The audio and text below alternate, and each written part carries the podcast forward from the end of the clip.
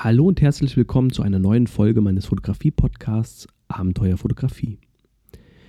Ja, diese Folge wird etwas später als sonst üblich veröffentlicht, nämlich nicht ähm, wie gewohnt an einem Montag oder Dienstag, sondern an einem Freitagabend äh, und zwar Spätabend. Hintergrund ist, dass ich letzte Woche leider ziemlich stark erkältet war und eigentlich jetzt erst seit ja, Anfang Mitte dieser Woche wieder eine ordentliche Stimme bekommen habe oder zurück habe. Und ja, aus dem Grund nehme ich jetzt eben erst heute den äh, Podcast bzw. die neue Podcast-Episode auf. Ansonsten läuft bei mir privat auch relativ viel, ähm, sowie natürlich auch beruflich. Ähm, das Haus bzw. der Umbau, die Sanierung des Hauses nimmt äh, richtig Fahrt auf gerade, es sind viele Handwerker vor Ort. Da ist die Zeit natürlich äh, super mega knapp geworden. Ähm, ja, beruflich bin ich natürlich auch nach wie vor recht intensiv ähm, ja, eingespannt, aber trotzdem sollen die Folgen, die Podcast-Folgen äh, hierunter nicht leiden und ähm, einigermaßen regelmäßig veröffentlicht werden. Ich habe auch ähm, für heute ein ziemlich spannendes Thema und zwar geht es ähm, vor dem Hintergrund, dass ja nächste Woche die Fotokina in Köln ähm, losgeht äh, geht es heute mal um die bereits neu vorgestellten Kameramodelle und zwar insbesondere von Canon, Nikon und Fujifilm, ähm, die ja schon vor ja, ein paar Wochen mittlerweile ihre neuen Kameramodelle vorgestellt haben und wo im Moment auch ziemlich heftig und ziemlich emotional darüber diskutiert und philosophiert wird, fast schon in ja, den einschlägigen Foren, auf ähm, sämtlichen Blogs, äh, bei YouTube natürlich, in den Kommentaren. Und das äh, war schon, also für mich war das schon ziemlich heftig zu, äh, zu lesen teilweise. Ähm, ich habe mich ja doch ziemlich stark gewundert, wie man so mm, ja, ein Werkzeug, prügel mich bitte nicht dafür, aber für mich ist äh, eine Kamera letztendlich ein Werkzeug, so emotional ähm, ja, betrachten kann. Ich verstehe das auf der anderen Seite, denn äh, wie du vielleicht weißt, habe ich ja im letzten Jahr auch aus sentimentalen Gründen, emotionalen Gründen wieder begonnen, analog zu fotografieren und habe mir da auch einen Traum er, erfüllt, weil ich schon immer mal eine Leica haben wollte, eine Leica M ähm, äh, Messsucherkamera. Und das ist natürlich auch ähm, ja, ein Stück weit natürlich Technikverliebtheit, beziehungsweise ja, die, die Freude an dieser perfekten Technik. Aber es ist natürlich auch was total Emotionales. Deswegen, ich verstehe diese Emotionen. Ähm, wie gesagt, es, geht jetzt heute auch mal wirklich um meine subjektive Meinung, ganz eigene Meinung. Ähm, da kannst du völlig anderer Meinung sein. Ähm, aber ich verstehe, um, das will ich direkt mal vorausschicken, ich verstehe diese emotion emotionale Diskussion total, weil gerade oder dort, wo man es ja erlebt hat, ähm, oder immer noch erlebt, ist, ist das ja bei, den, bei der neuen äh, Canon ähm, R-Kamera, beziehungsweise bei der Nikon oder den beiden Nikon Z-Kameras. Und wenn man sich mal anschaut, Canon und Nikon sind auch oder trotz der neuen Player am Markt, ähm, wie Sony, Fujifilm und so weiter, nach wie vor halt die Kamerahersteller mit einer entsprechend großen Fangemeinde bzw. Nutzergemeinschaft. Ich selbst bin auch Canon-Nutzer, ja, komme von Canon, nutze immer noch Canon und ja, da diese Gemeinschaft so groß ist, wird natürlich auch entsprechend viel über die neuen Kameras diskutiert, die auf den Markt kommen. Und wenn man sich die Rumor-Seiten angeschaut hat im Vorfeld, war oder wurden doch die beiden äh, äh, neuen Kameras von Canon und Nikon ziemlich stark emporgehoben oder hochgehalten und entsprechend groß waren dann auch die Erwartungshaltungen der, der Nutzer. Also es war da schon eigentlich die Erwartungshaltung, dass Canon und Nikon eine echte Kampfansage an die Sony Vollformat-System oder spiegellosen Systemkameras rausschicken oder auf den Markt bringen. Ähm, Sony hat sich ja im Bereich der Vollformat spiegellosen Kameras ähm, eine ziemlich, also ja, fast schon Monopolstellung erarbeitet die letzten Jahre. Die Kameras, die ersten Kameras waren ja, hatten ja noch ihre Macken, aber die neuen Kameras, die jetzt rausgekommen sind, ähm, da ist echt für jeden was dabei. Ja? Also wenn ich mir die allein die Preisrange anschaue, ich glaube die günstigste, die die A7 III kostet, glaube ich, ähm, bin gar nicht genau sicher. Was jetzt, bevor ich jetzt irgendeinen Mist erzähle, erzähle ich lieber gar nichts, aber ich meine so, ähm, so 1400, 1500 Euro, kann das sein? Hm. Ähm, auf jeden Fall meine ich unter 2000 Euro. Und das ist natürlich schon ja, günstig für eine Vollformatkamera, möchte ich mal sagen. Und wenn ich mir gut die Fotoqualität, also rein die Sensorqualität von Sony ist natürlich auch eine ganz spezielle. Da kann eigentlich bisher nur, in meinen Augen nur Nikon mithalten, was den Dynamikumfang des Sensors betrifft. Und auch da hat sich äh, Sony natürlich eine, eine ziemlich gute Marktposition erarbeitet die letzten Jahre, sodass also teilweise auch viele Landschaftsfotografen ähm, teilweise sogar ihre alten Linsen, also Canon-Linsen, äh, Canon-Linsen, an ein, so einer Sony-Kamera weiter benutzen, weil sie einfach diesen Dynamikumfang der, der Sensoren ausreizen wollen. Und es gibt teilweise auch sogar Fotografen, die auf Sony geswitcht sind, also vom Gehäuse her allein, die gar nicht so zufrieden eigentlich sind, was die Bedienung anbetrifft, aber einfach diese Kombination aus Vollformat, ähm, großem Dynamikumfang, toller, wirklich super Videofunktion, einfach brauchen für ihre tägliche Arbeit. Und es war eine ganz rationale, ähm, ja, ökonomische Entscheidung letztendlich für diese Fotografen. Also bei YouTube gibt es da so ein paar äh, Videos von größeren YouTubers. Ähm, das ist schon ganz interessant, deren, deren Hintergründe mal ähm, zu sehen bzw. zu hören. Ja, und entsprechend hoch war natürlich die Erwartung der Nutzer von Canon und Nikon, dass man hier ein entsprechendes Pendant zu Sony auf den Markt bringt. Persönlich habe ich das auch erwartet. Persönlich war ich aber immer ein bisschen, schon immer ein bisschen skeptisch, weil Canon und Nikon haben beide einen nicht unbedeutenden DSLR-Markt oder ein DSLR-Portfolio, was sie verteidigen müssen. Canon macht sogar spezielle, hochwertige, professionelle Videokameras. Und diese beiden Marktsegmente, also DSLR und äh, professionelle Videokameras, muss letztendlich Canon beziehungsweise auch ein Teil Nikon hinsichtlich DSLR natürlich schützen irgendwie. Ja, also man kann ja jetzt hier nicht die eierlegende Wollmilchsau auf den Markt bringen und macht dann seine ganzen anderen Kameramodelle obsolet. Von der Seite verstehe ich da ähm, diese Diskrepanz zwischen Erwartungshaltung und dem, was wir jetzt letztendlich an, an Kameras vorgestellt bekommen haben. Und auch die Entscheidungen der Hersteller, die dahinter stehen. Nichtsdestotrotz hätte ich durchaus in Teilen ein bisschen mehr erwartet äh, bei den vorgestellten Kameras oder neuen Kameras. Ähm, muss aber sagen, und darum soll es auch heute gehen in diesem Podcast, wenn man sich mal die, die nackten Taten, äh, Taten, die nackten Fakten mal anschaut, auf den Datenblättern und auch die ersten ähm, Videos anschaut äh, und Beiträge anschaut, von den Leuten, die eben diese Kameras bei der Produktvorstellung mal in den Händen gehalten haben, dann relativiert sich meiner Meinung nach viel Kritik auch ein bisschen. Auch oder gerade vor dem Hintergrund, dass beide Hersteller, wie gesagt, ähm, noch einen anderen Markt, also ihren DSLR-Markt und im Falle von Canon auch den, den Videokameramarkt, ja, schützen müssen. Sony hat natürlich auch professionelle Videokameras, aber man hat wohl ähm, ja, mit, mit den ja eher Consumer-Kameras, sage ich jetzt mal, oder den, den spiegellosen Kameras, irgendwo, ja, man, man sieht da, glaube ich, einfach auch ein bisschen mehr Geschäft.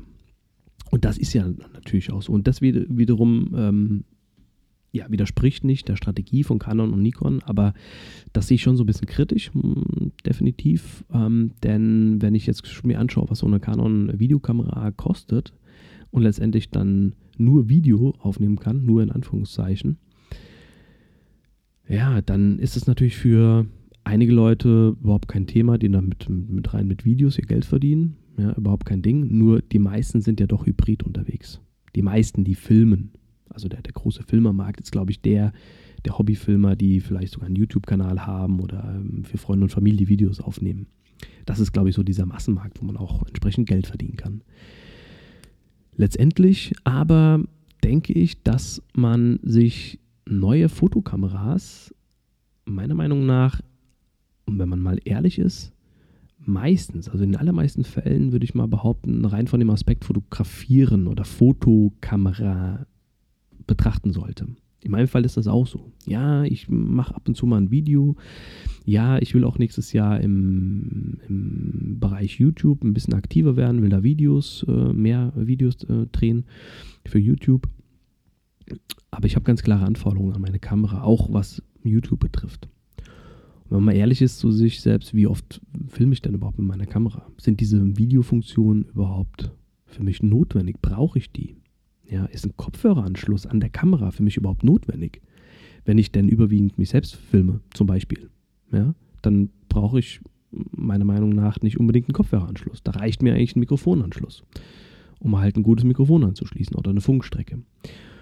Und entsprechend kann man, glaube ich, ziemlich vieles relativieren, wenn wir uns mal darauf fokussieren oder wenn man sich mal anschaut, wofür man so eine Kamera überhaupt kauft bzw. einsetzt.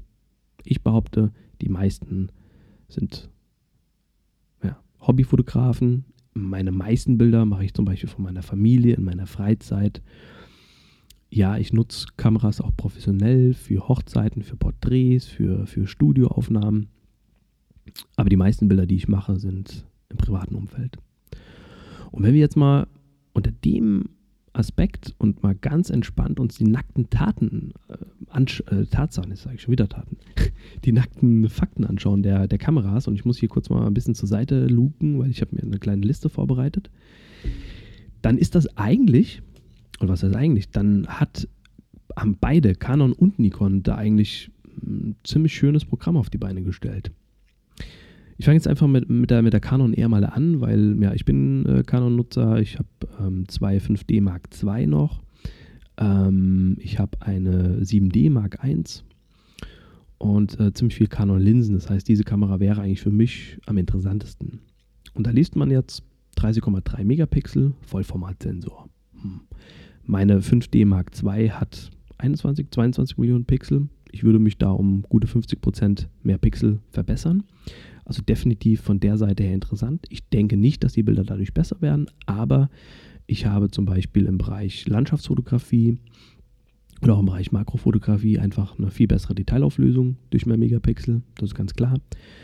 Ähm, also rein, rein technisch gesehen verbessere ich mich da durchaus und habe vor allem dann auch ähm, Möglichkeiten, Bilder zu beschneiden und ähm, Ausschnitte viel freier zu wählen und habe immer noch einen Haufen Megapixel zur Verfügung.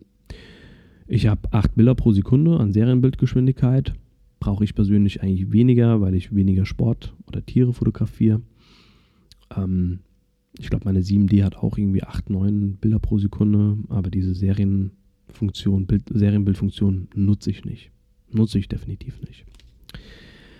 Ähm, was interessant ist natürlich, ist ähm, für mich die, die Konfigurierbarkeit der Kamera. Also die ähm, Canon R oder der Can Canon R wird nachgesagt, dass sie, was die Tasten betrifft, ziemlich frei konfigurierbar ist. Wir haben ja auch bei den äh, entsprechenden neuen Objektiven, also das mal vor, äh, kurz vorweggeschickt, beide Canon und Nikon haben mit den neuen Kameras auch ein neues Bajonett rausgebracht. Das kann man sehen, wie man will, hat Vor- und Nachteile.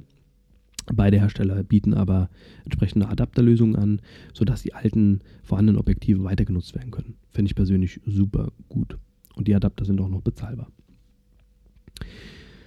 Ähm, ja, wie gesagt, die Tasten bei der Canon R ähm, sollen ziemlich frei konfigurierbar sein. Es gibt ja bei den neueren Objektiven und auch bei einem speziellen Adapter ein zusätzliches Rad, was auch frei belegt werden kann. Ja, also ich kenne das zum Beispiel von von meiner kleinen Sony RX100. Ähm, die hat vorne auch ein Rad und das kann ich frei konfigurieren. Da kann ich mir die ISO drauflegen, ähm, Belichtungskorrektur kann ich mit drauflegen und so weiter. Blendezeit, was ich will. Finde ich eigentlich ziemlich gut, dass man halt die Kamera so seinen persönlichen Bedürfnissen einfach ein bisschen besser anpasst. Kamera ja gut, hat, sie hat keinen IBIS, also keinen internen Bildstabilisator. Hm. Preislich liegt sie so bei zweieinhalbtausend Euro. Ist natürlich eine Hausnummer. Ich denke, der Marktpreis wird dann auch die nächsten Monate ein bisschen runtergehen. Ähm, insgesamt kann man die Kamera schon sehen, so als eine Art, ja, Canon 5D ähm, Mark, hm, was ist Mark 4 sehen, in einem abgespeckten Gehäuse und eben spiegellos. Spiegellos hat Vorteile. Äh, ein Spiegel gibt immer Vibrationen, wenn ich vom Stativ aus fotografiere. Bei entsprechend kürzeren, äh, längeren Belichtungszeiten kann es sein, dass die Vibrationen die Bildschärfe beeinflussen. Ähm, 30,3 oder 30 Megapixel Vollformatsensor ist, glaube ich, auch ein ganz schöner Sweet Spot, denn meine Dateien sind größer als vielleicht, oder in meinem Fall als meine ähm, 22 Millionen Pixel Dateien aus der Canon 5D Mark II. Sind aber nicht so groß wie bei den, den ganz hochauflösenden Canon äh, bzw. Ähm, Sony-Kameras, sodass also meine Festplatte entsprechend auch ein bisschen geschont wird. Also rein als, als Fotokamera sehe ich eigentlich die Canon R schon durchaus interessant. Ja, der Autofokus soll sehr gut funktionieren. Ähm, der Dual-Pixel-Autofokus soll hervorragend funktionieren, gerade auch bei der Videofunktion. Also insgesamt glaube ich, zum Fotografieren hat man dort eine echt schöne Kamera. Wo viele halt ein bisschen, zu Recht vielleicht auch ein bisschen, ja, sich drüber moniert haben, ist natürlich der fehlende interne Bildstabilisator. Finde ich persönlich jetzt auch ein bisschen schade, hätte man dazu packen können. Verstehe ich auch nicht ganz. Wenn ich mir aber jetzt mal die Videofunktion anschaue und die mit anderen Kameras am Markt aktuell vergleiche, dann ja, sieht man ganz klar, dass, dass wir äh, ein paar ja, Kompromisse eingehen müssen. Wir haben die Möglichkeit, 4K aufzunehmen, allerdings nur mit 30 Bildern pro Sekunde maximal. Full HD geht bis maximal 60 Bildern pro Sekunde ja, sind anständige Werte, aber ähm, wenn ich jetzt an äh, Zeitlupenaufnahmen denke, wenn ich die in meinen Videos einbauen will, dann ähm, ja, bleibt eigentlich für mich oder scheidet für mich dann v äh, 4K aus. Und ich muss eigentlich schon direkt auf Full HD gehen und da wünschen sich eigentlich die meisten 120 Bilder pro Sekunde. Ja, ich glaube auch bei dem 4K-Modus wird dann noch mal ein, hat man nochmal einen Crop. Da bin ich aber aktuell nicht sicher, weil ich, wie gesagt, die Videofunktion eigentlich hm, ja, brauche ich persönlich als Fotograf nicht unbedingt. Vor dem, vor dem Ausblick aber, dass ich mh, hm, ziemlich viele ältere Kameramodelle habe und äh, mir jetzt auch dieses Jahr wahrscheinlich noch neue, ein neues Gehäuse anschaffen will und eben nächstes Jahr verstärkt YouTube-Videos produzieren will, gucke ich jetzt oder beschäftige ich mich schon immer mehr jetzt mit dem Thema Video. Wir haben aber bei der Canon eher einen Kopfhörer- und Mikrofonanschluss. Mikrofon ist klar, es wäre für mich ein absolutes Must-Have bei der Videofunktion. Denn die internen Mikros ähm, taugen einfach gar nichts. Ähm, da ist es definitiv besser, mit, einem externe, mit einer externen Lösung zu arbeiten. Kopfhörer brauche ich, wie gesagt, persönlich weniger, brauchen auch, glaube ich, die meisten YouTuber eher weniger, weil, ja, wie oft filmt man dann denn selbst, ja, eine andere Person oder ähm, irgendetwas, wo man dann noch den, den Ton mit aufzeichnen will. Also ich glaube, dass die meisten sich selbst einfach äh, filmen. Und da wiederum, muss ich sagen, ist die Canon eher oder hat die Canon eher einen kleinen Vorteil gegenüber anderen Kameras. Und zwar hat sie ja ein, ein komplett verstellbares Display. Das bedeutet, das Display ist seitlich verschwenkbar, nach oben, nach unten, eben zur Seite und nach, komplett nach vorne umklappbar. Das heißt, für äh, Vlogger, für Selfies ist es eine feine Sache. Wir haben den Dual Pixel Autofokus mit einer hervorragenden Gesichtserkennung. Finde ich persönlich super.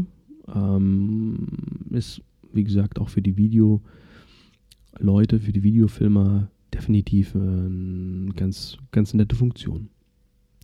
Ja, was habe ich mir noch notiert? Gut, ISO-Bereich, klar ist von, von 100 geht's los. Ähm, das ist für die Fotografen interessant, die eben dann offenblendig fotografieren wollen, beziehungsweise Langzeitbelichtung machen wollen. Ist natürlich auch für die, Videofilmer interessant, ähm, die eben dann auch unter Umständen offenblendig äh, filmen wollen. Kommen wir zu Nikon oder kommen wir zu den Nikon Z-Kameras, den neu vorgestellten. Die erste, ähm, die verfügbar sein soll, soll ja die Z7 sein. Ähm, beide gehen mit der ISO nativ ein bisschen weiter runter im Vergleich zu Canon. Ähm, und zwar fangen die bei 64 an und gehen auch ein Stückchen weiter hoch äh, nativ auf 25.600. Ähm, wobei die Canon eher hat auch so, so Burst-Modi oder wie die heißen, die heißen irgendwie H1, H2 und so weiter und gehen rauf bis 102.400. Hm. Keine Ahnung, wann man das braucht. Ähm, die äh, Nikons unterscheiden sich erstmal äh, oder vor allem durch, die, ähm, durch den eingebauten Bildstabilisator. Also diese Kamera, die Nikon Z, Z7, Z6 haben beide einen eingebauten Bildstabilisator im Gehäuse. Was natürlich toll ist, wenn ich alte Nikon-Linsen adaptiere oder andere Linsen adaptiere, die eben keinen äh, Objektivbildstabilisator haben, kann ich eben trotzdem eine Bildstabilisierung nutzen mit einer solchen Kamera wie eben der Nikon Z7 oder Z6. Wir haben äh, außerdem eine höhere Auflösung und zwar massiv höhere Auflösung bei der Z7 gegenüber der Canon R. Wir haben nämlich bei der Z7 eine Auflösung von 45,7 Megapixel. Wie gesagt, kann Vorteil oder hat Vorteile, hat aber auch Nachteile, dadurch, dass die Dateien äh, so groß sind. Die Z7 hat da eine ähnliche Bild, äh, Serienbildgeschwindigkeit wie die äh, Canon, äh, nämlich 9 Bilder pro Sekunde. Die Z6 hat 12 Bilder pro Sekunde, hat dafür aber auch nur in Anführungszeichen 24,5 Millionen Pixel. Also wäre dann eher was, glaube ich, für die Actionfotografen, rein von, diesen, von dieser Serienbildgeschwindigkeit und auch der Auflösung, weil natürlich, klar, niedrige Auflösung, kleinere Dateien, hm, klar, dann kann man automatisch eine höhere Serienbildgeschwindigkeit realisieren. Bei oder vom Fotografieren her würde ich sagen, ist, also ich sehe da keinen Unterschied zur Canon. Ähm, ich denke, dass die Canon auch, ähm, weil sie ja den, den Sensor von der ähm, 5D äh, Mark IV bekommen hat, mehr oder weniger, ähm, vom Dynamikumfang, Dynamikumfang her vergleichbar sein sollte. Ähm, Nikon hat von vornherein aktuell die besseren Sensoren als Canon, meiner Meinung nach. Ähm, von dem her hat vielleicht aus Fotosicht die Nikon da einen kleinen Vorsprung. Um, wo sie aber definitiv meiner Meinung nach einen Vorsprung hat, sind die Videofunktionen. 4K ist zwar auch nur in Anführungszeichen bis 30 Bilder pro Sekunde möglich, allerdings geht Full HD jetzt bis rauf auf 120 Bilder pro Sekunde, was, wie gesagt, Vorteile hat, wenn man eben mit Zeitlupenaufnahmen arbeiten möchte in Videos. Auch die Nikons haben Kopfhörer- und Mikrofonanschluss, haben allerdings nur ein einfaches Klappdisplay, was eben nach oben, nach unten klappbar ist. Das ist natürlich ein bisschen blöd oder ein bisschen schade für die äh, Vlogger, beziehungsweise wenn ich Selfies aufnehme. Da muss ich halt dann zwangsläufig mit einem externen Display arbeiten. In diesem Fall. Ist kein großes Problem, wenn ich irgendwie vom Stativ aus arbeite. Es ist halt ja, größerer Aufwand, mehr Aufbau etc. Also die, die Canon R ist, glaube ich, da eine bessere Vlogger-Kamera. Wobei ich denke, ähm, als Vlogger würde ich ähm, vielleicht sogar eher zur M50 von Canon greifen, die ein bisschen kleiner und leichter ist. Äh, hat zwar ein anderes Bajonett, lassen sich aber auch über einen Adapter die normalen EF-Linsen oder EF-Mount-Linsen äh, von Canon oder anderen Herstellern adaptieren. Ist klein, leicht, äh, wenn ich da an die Kit-Linse denke, bei der M50, die da dabei ist, dann habe ich eigentlich ein ziemlich rundes, kompaktes äh, Paket, aber auch einen Mikrofonanschluss, kann externes Mikrofon einsetzen, habe den das Display, was ich zu mir drehen kann und mich selbst anschauen kann, ohne viel Aufwand, ohne einen externen Monitor zu montieren. Also wäre, glaube ich, da die, die äh, bessere Wahl ohnehin für mich auch die, die Nikon, ja, ist halt von als Fotokamera mega. Also von den, von den Spezifikationen her für mich mega. Ähm, ich würde, ich würde da, glaube ich, zur Z7 greifen, noch rein von der Auflösung her. Ähm, wenn ich mir natürlich jetzt den, den Preis anschaue, okay, wir reden hier bei der Z7 von aktuellem Marktpreis von 3.850 Euro, inklusive Adapter allerdings bei der Z6 oder die Z6 soll später 2500 kosten. Auch mit Adapter, so wie ich es gesehen habe. Puh, da ist die Z7 natürlich eine Ansage. Ja? Da kann man sich direkt überlegen, eigentlich, ob, ich, äh, ob man sich die ähm, D850 kauft, zum Beispiel. Ja, die auch alles super gut beherrscht. Äh, Videofunktion kenne ich jetzt von der 850D nicht, äh, von der D850 nicht, aber ähm, ja, hm, dürfte auch jetzt nicht mh, hm, so viel anders sein. Vielleicht bei Full HD, beziehungsweise der ähm, der, Bild, der Bilder pro Sekunde, der Framerate, ein bisschen niedriger sein.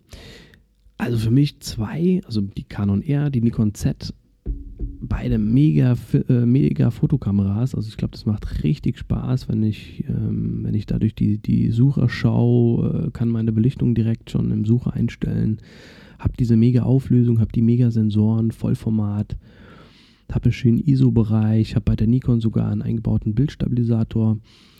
Also für mich äh, von Fotokameras her mega. Wobei man das eh sagen muss, dass alle modernen, neueren Kameras ähm, im Sinne einer Fotokamera echt gut sind. Also ich, da muss man kaum, kaum Kompromisse, Kompromisse eingehen. Ja, vielleicht, vielleicht bei den Einsteigerkameras, ja, bei den ganz äh, niedrigen oder einfachen Modellen ja, okay, aber was ist das dann? Ja, die haben vielleicht teilweise ein Kunststoff-Bajonett.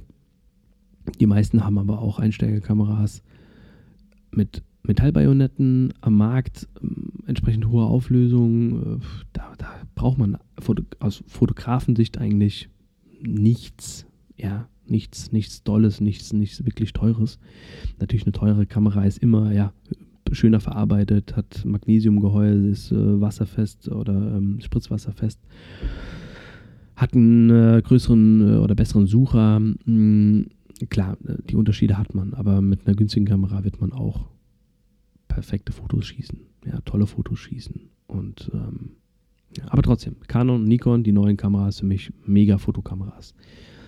Videos, klar, haben beide so ihre Einschränkungen. Die Canon bei Full HD bzw. bei der Framerate, die eben maximal bei 60 Bildern pro Sekunde liegt, finde ich ein bisschen schade. Da liegt die Nikon definitiv vorne mit ihren 120 äh, Bildern pro Sekunde. Werde ich wechseln zu Nikon deswegen als Canon-User? Hm, sehr wahrscheinlich nicht. Ich habe so viele Linsen. Ich habe ganz hochwertige ähm, und auch entsprechend teure L-Linsen, die oder für die ich jetzt auf dem Gebrauchtmarkt nicht mehr so viel bekommen würde, um halt einen kompletten Systemwechsel vorzunehmen. Sind mir die 120 Bilder pro Sekunde beim Videofilm so wichtig? Nein, sind sie nicht. Also da bin ich jetzt nicht bereit, diesen für mich, für mich als Canon-User mit dem entsprechenden Objektivbestand, ähm, ich würde nicht wechseln. Werde ich mir die Canon R kaufen? Ich persönlich sehr wahrscheinlich nein. Denn ja, die 50% Zuwachs bei den Megapixeln, ja, sie, äh, man wird es den Bildern ansehen, wenn ich mir die ganz genau anschaue. Der Sensor wird auch besser sein als bei meiner äh, 5D Mark II. Ich muss aber sagen, dass ich meine Canon Spiegelreflexkamera mittlerweile kaum noch zum Fotografieren einsetze, weil ich weniger bzw. keine Hochzeiten mehr fotografiere und privat meine Fuji-Kameras einfach mega gerne in die Hand nehme und äh, super liebend gerne damit fotografiere. Neben meinen ganzen analogen Kameras, die ich mittlerweile sehr gerne einsetze. Gerade im Privaten, aus den, ähm, ja, aus, aus verschiedenen Gründen. Gibt es auch eine Podcast-Episode dafür, gibt es auch einen Blogbeitrag dazu. Ähm, wer Lust hat, äh, soll da einfach mal ähm, sich die entsprechenden ähm, Beiträge bzw. Podcast-Episode anhören. Und damit wären wir auch eigentlich schon bei einem ziemlich interessanten Punkt, beziehungsweise einer interessanten neuen Kamera, die ich tatsächlich jetzt für eine Neuanschaffung in Betracht ziehe, auch vor dem Hintergrund Video. Und zwar ist es die Fuji X-T3.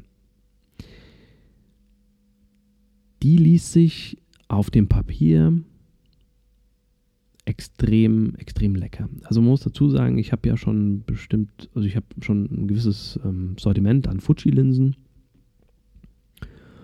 ähm, die ich teilweise dann auch ja, verkaufen werde, weil ich sie einfach weniger häufig einsetze, für die ich auch noch gutes Geld bekomme, weil ich sie schon im Gebrauch gekauft habe.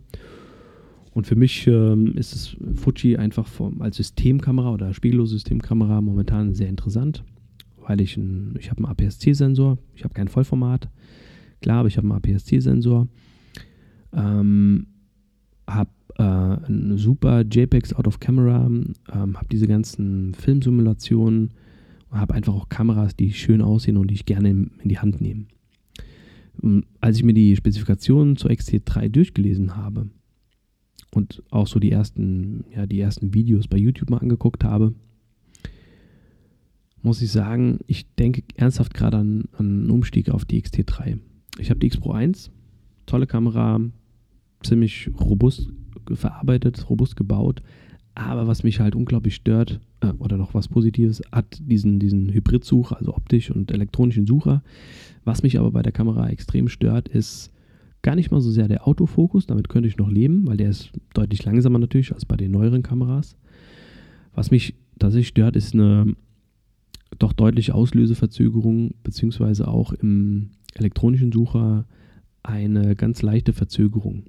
Und wenn ich dann meine Kinder zum Beispiel fotografiere oder generell Menschen oder schnell, sich schnell abspielende Situationen, dann habe ich oft das Gefühl, dass ich eigentlich viel zu spät abdrücke, weil ich das Bild im elektronischen Sucher zu spät gesehen habe, beziehungsweise auch durch die Auslöseverzögerung. Wahrscheinlich spielt beides eine Rolle.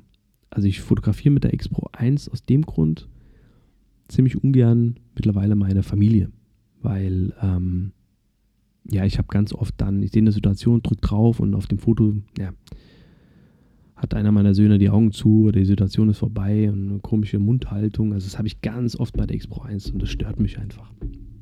Die XT1 ist da besser, aber auch nicht wirklich schnell und nicht zu vergleichen mit meinen DSLR-Kameras. Aber trotzdem mag ich dieses Gesamtpaket oder dieses ganze System, was Fuji da gemacht hat und auch die regelmäßigen Firmware-Updates für die auch teilweise ältere Modelle, wo eben neue Features dazukommen, wo der Autofokus verbessert wird. Das war bei der X Pro 1 so. Der ist wirklich deutlich besser geworden. Und einfach so dieses konstante Verbessern des Systems. Also finde ich rein von der Philosophie her, von dem Hersteller extrem gut. Okay, die XT3 ist mittlerweile in China produziert. Hm, kann, man jetzt, kann man jetzt kritisch sehen. Jemand, der halt sagt, Qualität kommt nur aus Japan. Hm, ja, der wird es definitiv irgendwie negativ bewerten. Wobei, wenn ihr mal bei eurem iPhone hinten drauf schaut, dann kommt es auch aus China. Äh, wobei man jetzt natürlich wiederum diskutieren kann, ob ein iPhone wirklich das 9 Plus Ultra ist, was, was Qualität betrifft. Aber das schieben wir mal zur Seite, darum geht es ja nicht. Ja, wenn ich mir jetzt, äh, wie gesagt, die Fakten anschaue zur XT3, ich habe, ähm, wie gesagt, einen APS-C-Sensor mit 26,1 Megapixel. Da würde ich mich ähm, deutlich verbessern gegenüber meiner X Pro 1 und XT1, die ja beide nur 16 Millionen haben. Das heißt, da hätte ich auf jeden Fall einen Zuwachs. Ich bin dann vom, rein von den Megapixeln her auch über meiner, äh, über meiner Canon 5D Mark II. Also hätte da eine ganz schöne Kamera, die ich eigentlich allround nutzen kann. Dateien sind nicht übermäßig groß. Ich bin da nahe dem Sweet Spot von 30 Megapixel meiner Meinung nach. Ähm, ja, einfach der Sweet Spot. Ich kann Ausschnitte machen, habe immer noch genug Auflösung. Ich habe 11 Bilder pro Sekunde. Ja, deren Bildgeschwindigkeit, wie gesagt, interessiert mich eigentlich nicht. Was allerdings interessant ist, sind ähm, die 30 Bilder pro Sekunde, die ich im entsprechenden Modus realisieren kann. Zwar mit einem 1,25 Crop, aber 30 Bilder pro Sekunde, das ist schon cool. Da kann ich schon echt äh, Situationen, ganz schnelle Situationen, Insekten im Flug oder sowas fotografieren und ähm, kann mir einfach das, das optimale Bild raussuchen. Man muss dazu sagen, dass das so ein bisschen, ich glaube, das ist so ein bisschen Marketing auch, dass das so explizit erwähnt wird. Denn, äh, wo habe ich es gelesen? Ich glaube bei der Canon, ich vermute mal ziemlich stark, dass es auch die Nikon kann. Viele Kameras mit 4K bieten nämlich die Möglichkeit, sich da Bilder daraus zu extrahieren. Das heißt, die, ich glaube bei der Canon R waren es ähm, 8 Millionen Pixel oder sowas oder 8,5. Ist natürlich von der Auflösung her dann äh, weniger als bei der XT3, aber auch da gibt es rein theoretisch die Möglichkeit, ja, ich mache einen 4K-Film, also fotografiere in Anführungszeichen mit 30 Bilder pro Sekunde und ziehe mir da dann den optimalen Zeitpunkt raus. Also das geht dann mit vielen anderen Kameras auch. Fuji erwähnt das explizit. Ähm, Finde ich eigentlich eine ganz, ganz gute Sache. 4K filmt die XT3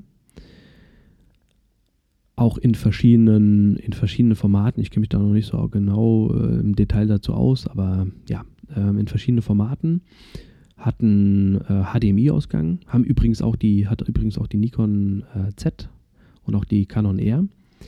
Das ist für einen externen Monitor, wenn ich den nutzen will, ganz interessant, den ich auch bei der XT brauche, wenn ich mich selbst filme, da wir kein richtiges Klappdisplay haben. Ja, oder beziehungsweise es ist einfach, es ist kein Display wie bei der Canon R, was ich nach vorne schwenken kann. Ist halt nur ein einfaches Klappdisplay. Also die XT3 macht 4K oder nimmt 4K auf und zwar ähm, bis 60 Bilder pro Sekunde. Finde ich ziemlich schön.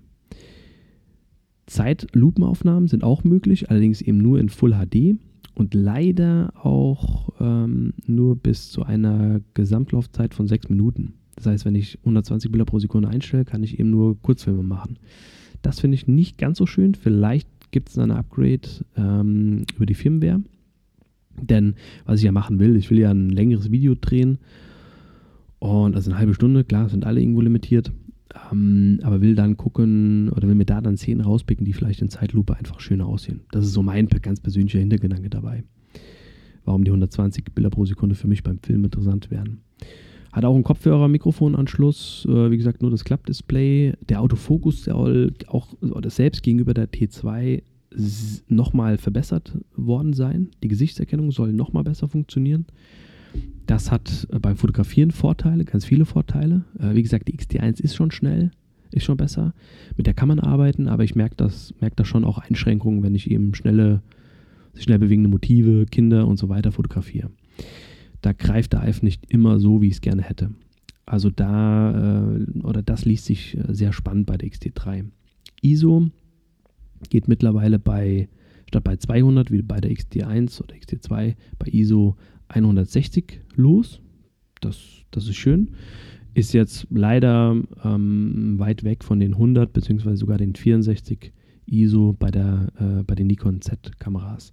Das ist ein bisschen schade, denn das brauchen wir wirklich oft, wenn man jetzt eben offenblendig fotografiert oder Langzeitbelichtung macht. Da muss ich halt bei der Fuji X-T3 oder generell bei den Fuji-Kameras dann entsprechend früher mit einem ND-Filter arbeiten. Hm. Hätte man auch besser machen können, glaube ich.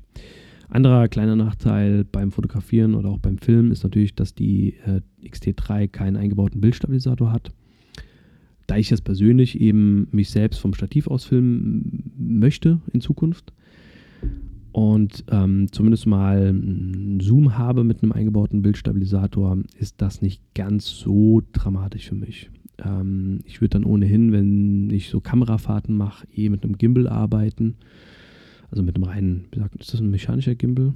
Heißt das Gimbal? Ja, also kein elektronischen, sondern ich werde mir so einen günstigen mechanischen Gimbal kaufen, um halt Kamerafahrten einfach noch ruhiger machen zu können, wenn ich dann nächstes Jahr in das Thema YouTube-Videos wirklich ähm, ernsthaft einsteige. Momentan ist das alles für mich äh, ja, völlig, völlig unwichtig.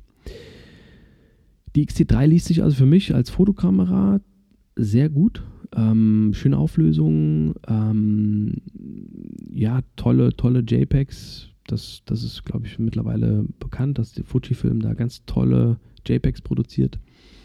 Hat auch einen neuen Sensor, so von, von ein von hinten belichteter ähm, Sensor, Back, Backlit heißt es, glaube ich, Backlit-Sensor. Äh, ja, nur APS-C, hm, gut. Aber wenn ich mir eben meine analogen Formate anschaue, dann ist APS-C zu Vollformat nicht so ein mega Unterschied. Ja, man sieht es, aber ich habe Fuji-Festbrennweiten mit ganz großen oder mit ganz kleinen Anfangsöffnungen oder großen Anfangsöffnungen, muss man ja sagen, kleinen Blendenzahlen. Also das 56 1,2 oder das 35 1,4.